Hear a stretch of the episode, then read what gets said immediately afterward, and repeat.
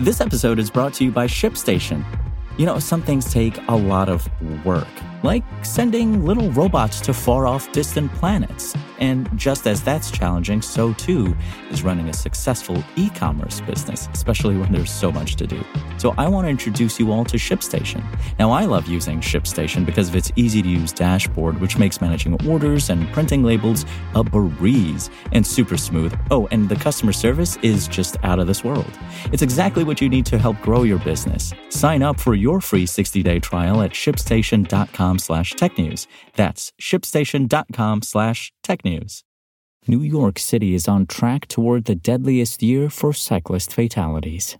It's Wednesday, October 18th, and this is your New York Daily News. Wednesday's forecast calls for partly cloudy skies in New York City with a high near 65 and a low near 53. Before today's top story, the city's affordable housing wars continued Tuesday with electeds and residents sounding off on the proposed rezoning of a key Brooklyn Avenue. Attendees said they want greater housing affordability baked into the Atlantic Avenue Mixed Use Plan, or AAMUP, during a virtual scoping meeting held by the Department of City Planning.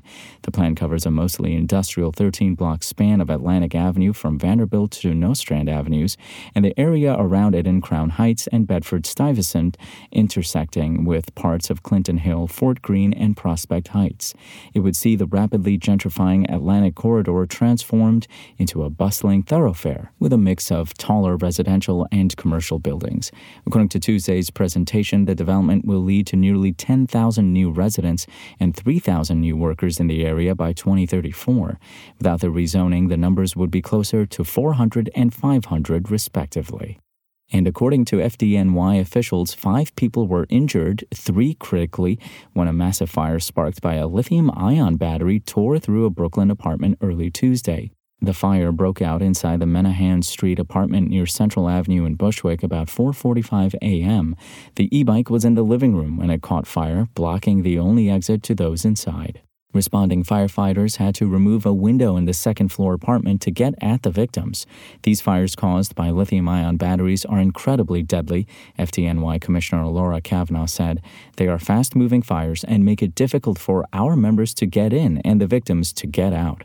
As of Tuesday, lithium ion batteries in the city have sparked 216 fires that led to 120 injuries and 14 deaths. The FDNY fought 216 battery fires in all of 2022 roughly double the 104 it reported in 2021. Find these stories and more right now at nydailynews.com. New York is on track for its deadliest year for cyclist fatalities in nearly a quarter century, according to a review of city data conducted by advocates at Transportation Alternatives. To date, 26 New Yorkers have died riding bicycles this year, setting the stage for the highest death toll since 1999, a report released by the cycling advocacy group said Tuesday. That year saw 40 people killed while riding on city streets, the highest on record for New York City. By comparison, 18 cyclists were killed in 2022, according to data kept by the City Transportation Department, 15 of them by this time last year.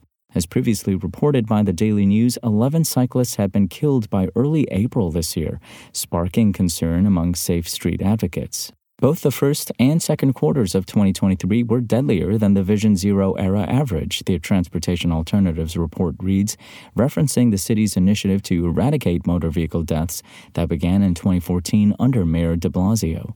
This is already the deadliest first two years of any mayor's term for bike riders in recorded history, and there are still three months left in 2023, the report continues. Unmentioned in the report, but notable in city data, is that 18 of the cyclists killed this year were riding e bikes, about 70% of the recorded fatalities. E bikes have accounted for a significant portion of cycling fatalities over the past few years. Nine of the 18 people killed last year were riding e bikes, as were 11 of the 19 people killed in 2021.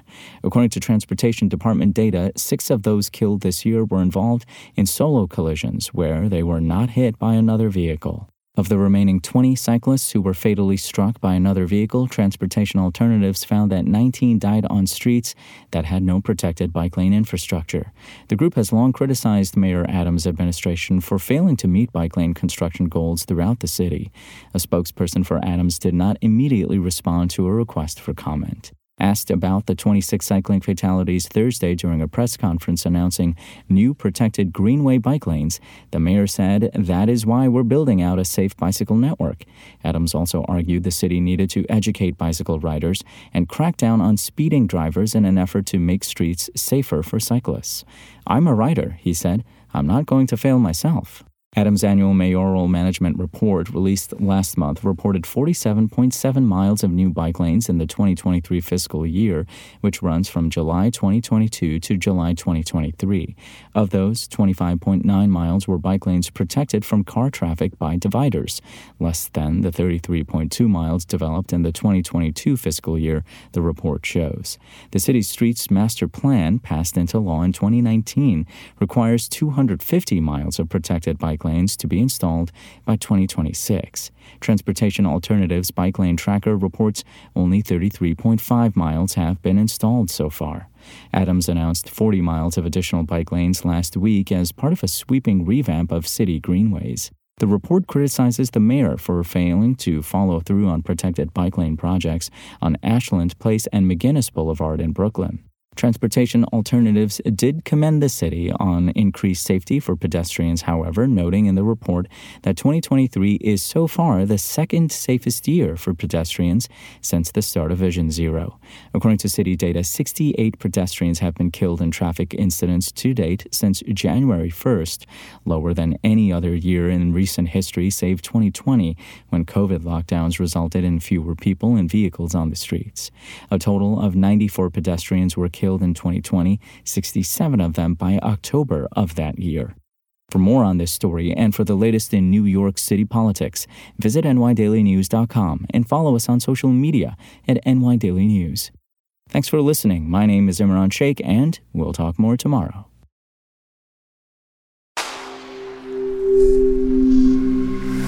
SpokenLayer. Want to learn how you can make smarter decisions with your money? Well, I've got the podcast for you. I'm Sean Pyles, and I host NerdWallet's Smart Money Podcast. Our show features our team of nerds, personal finance experts in credit cards, banking, investing, and more. And they'll help you make the most of your money while cutting through the clutter and misinformation in today's world of personal finance. You'll get clarity on strategies to help you build your wealth, invest wisely, shop for financial products, and plan for major life events. Listen to NerdWallet's Smart Money Podcast wherever you get your podcasts.